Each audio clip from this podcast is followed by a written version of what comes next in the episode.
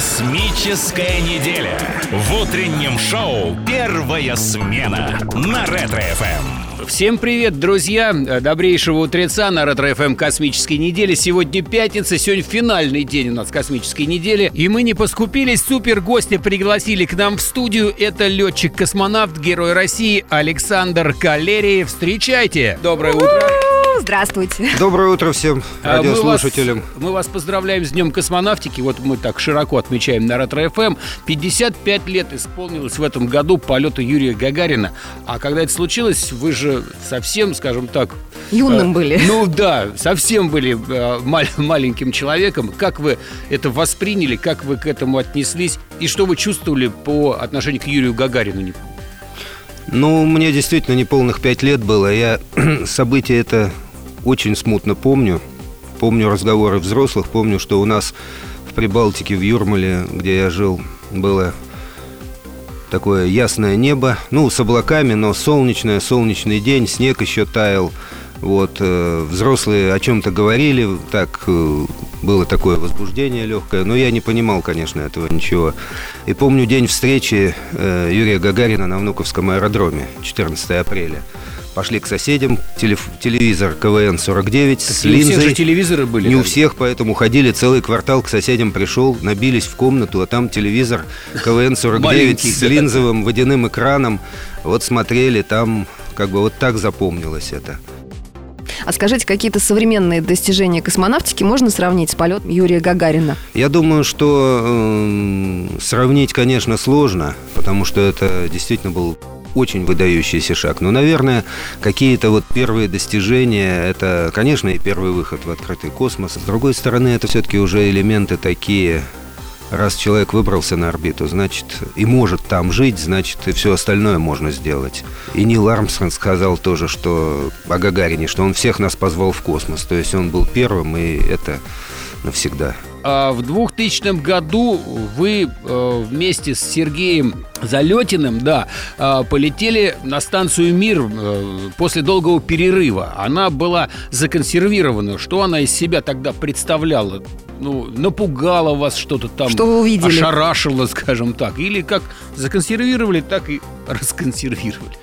Да ничего не напугало. Мы ожидали, что встретятся и трудности определенные. Мы давно уже, имею в виду не экипаж, а вообще вся, весь коллектив, давно уже не расконсервировали станции, потому что мир летал почти 10 лет до этого с непосредственной сменой экипажа на борту.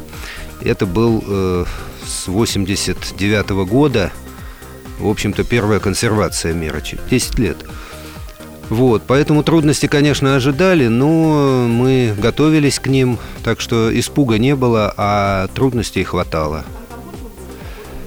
Поначалу не очень, потому что там нужно было поработать с системами, ну, например, система терморегулирования старая уже была, и нужно было профилактику с ней провести, поэтому в некоторых модулях было жарко, в некоторых модулях было холодно. Насосы остановились, циркуляции не было, значит, перераспределения тепла не было. Где-то было нормально, а вот в одном из модулей было жарко, поэтому, а там много работы было, поэтому определенные неудобства были. Зато как сауну можно использовать. А, Вы работали и на Мире, на станции Мир, и на МКС. Вот мне интересно, можно ли сделать э, на космических кораблях, на станциях орбитальных такие же условия, как в мультфильмах и в кино? Чтобы ходил себе спокойно, без всякой невесомости, там, в нормальной одежде, без вот этих издержек, чтобы был нормальный душ, туалет. Что вы Магнитные на это ботинки. скажете? Вот как в Подожди, Москва-Кассиопее. Саша, пусть расскажет космонавт нам настоящий. Хочется всё надеяться, что когда-нибудь это будет возможно, но э, я, скорее всего, этого не увижу.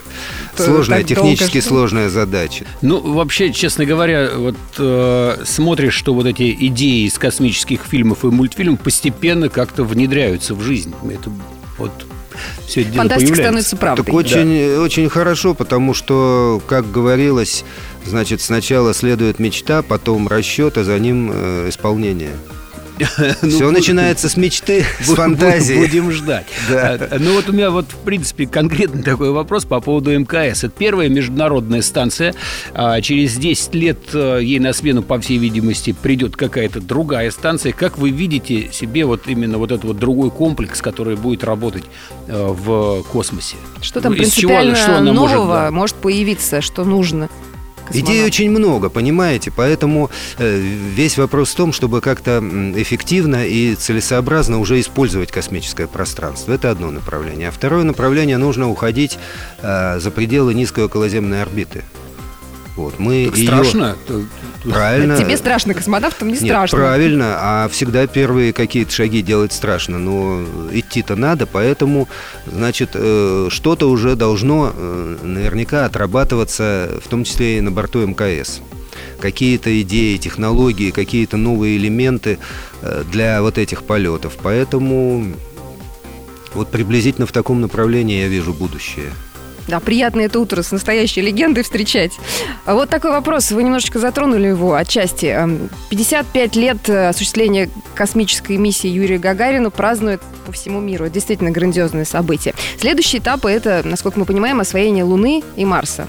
А когда, по вашим прогнозам, мы выйдем за пределы Солнечной системы? Нет, я затрудняюсь и не буду называть конкретный срок и даже делать оценки Э, временные какие-то, я бы сказал так, что когда мы найдем принципиально новые способы передвижения в космическом пространстве. Потому что э, околоземная орбита это понятно совершенно вот на этих видах э, топлив, двигателей и с этим принципом можно работать. Около планеты Луны показано тоже можно. К Марсу, в принципе, добраться можно.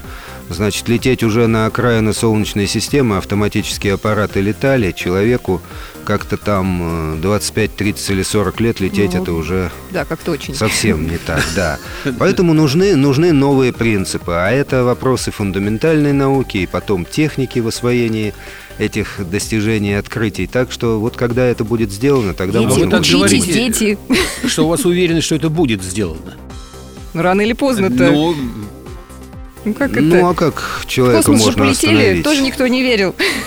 А скажите, кстати, вот э, если у вас такая уверенность, а куда бы вы лично хотели, в какой уголок космоса э, метнуться? Да, гипотетически, если бы такая возможность была. Смотреть, как там. Ну, для начала, для начала просто на какие-то планеты. Луну, Марс, Александр, вот в рамках нашей космической недели все слушатели Ретро ФМ получают э, уникальную возможность выиграть тур на Байконур, на э, легендарный космодром и увидеть своими собственными глазами старт, старт корабля. Корабля. Вообще, как лучше, может быть, какая-то есть точка на Байконуре, откуда старт корабля смотреть, ну, прям чтобы потом Лучше в интернете всего, да. выложить самые классные фотографии. Да в эту точку не пустят. А что это за Она есть. Ну, поэтому я и не буду о ней говорить. А куда пустят, куда пойти? Ну, а Нет, значит, есть, есть различные точки, с них э, достаточно хорошо наблюдается старт. Там самое интересное услышать своими ушами, ощутить это, потому что никакая электроника этот звук э, не передаст э, то, как он воспринимается человеком вживую. Ну, что еще интересного? Интересная, значит, э, процедура, сам процесс вывоза ракеты и установки ее в стартовое сооружение. Но это происходит за два дня до старта утром. Вот. А за это время можно посмотреть, значит, что-то на площадках, обязательно музей посетить на второй площадке.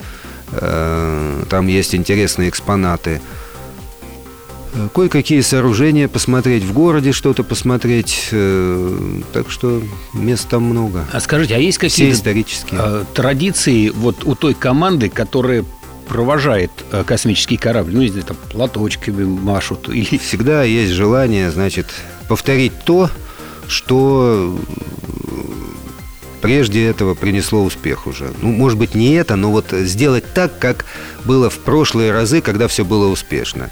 Ну, вот так и рождаются традиции. Скажите, пожалуйста, вот очень много фильмов, фильмов о космосе выходит в последнее время. Э, готовится наш фильм э, «Время первых» о выходе в космос Алексея Леонова. Э, и, ну, да, о Гагарине, конечно, ну, без этого же вообще никак. Скажите, а может быть, вы хотели бы о каких-то событиях, э, чтобы сняли фильм, вот лично для вас интересно? Космических, естественно, да. Вы знаете, я бы хотел чего, если из исторических событий, то, может быть, снять, показать труд, творческий труд тех вот коллективов, тех людей, которые создавали, решали какие-то вот такие сложные задачи – в создании космической техники, о работе, о работе испытателей, космонавтов-испытателей, как они участвовали в создании этой техники, как они э, благодаря этому и к полету готовились. И вообще вот что-то такое человеческое, потому что... Но это же наземное, вы про наземную жизнь говорите, земную в смысле. Это да, это с а одной вот стороны... Саша, ну пусть ты говорит Александр. Конечно. Нет, э, а все это создается на Земле, и очень многое вкладывается на Земле. Вот. Вы хотите, чтобы снимали фильмы, а, ну, извините, может быть, за грубость, не о распиаренных людях, а тех, кто у всех всегда на слуху, а о тех, кто готовит, собственно, все это, и кто оказывается за Я сценой. Я думаю, это было бы очень справедливо и было бы очень интересно. Э, скажите, вам вот как космонавту... Э, как относятся простые да, люди? Простые люди, которые ну, там встречаются на улице, э, соседи, с ними дружно живете, там, я не знаю, за солью приходят к вам? Спрашивают, как там в космосе, Конечно. Александр, какие новости? Ну, вы знаете, соседи у нас в основном все космические, космонавты и семьи, поэтому кто-то работает еще у нас на предприятии, так что... Хорошо, конечно, просто возьмем... улицу приходят вечерком. Бывает, Давайте возьмем улицу. Э, кто-то узнает, не звездный городок, не то место, где вы живете, а просто обычные улицы Честно Москвы. говоря, не замечал. Это нормально, потому что Гагарина узнавали все. И это правильно, это удел первых. Я, например, по нумерации нашей в нашей стране 73-й, меня и не должны знать особо. Что значит не должны знать? Это, это вы уж скромничаете, на самом деле. Все же, давайте к торжественной части. Поздравьте, пожалуйста, всех, кто слушает Ретро-ФМ сейчас с Днем космонавтики, с 55-летием полета Юрия Гагарина в космос. Вам слово, Александр. Давайте. Дорогие товарищи радиослушатели нашей страны и всех стран ближнего зарубежья, если нас слышат, я всех вас искренне поздравляю с нашим замечательным праздником. Это праздник всей нашей страны, потому что это было достижение всего нашего советского народа. Вот это самое главное. Я вас от всей души поздравляю с этим замечательным праздником. Жизнь идет вперед, решаются новые задачи, впереди появляются и ставятся новые и новые, и это неостановимо. Всех с праздником, крепкого здоровья, удачи, успехов во всех ваших делах и начинаниях, и всем нам новых побед. Спасибо, спасибо огромное. Большое спасибо, что зашли к нам, нашли время. Э, друзья, я напомню, у нас в гостях сегодня был Александр Калерий, летчик-космонавт, герой России, человек, пять раз побывавший в космосе, пять раз выходивший в открытый космосе, работавший на станциях МИР и МКС. Александр, еще раз с праздником и спасибо вам большое. Космическая смена на Ретро-ФМ.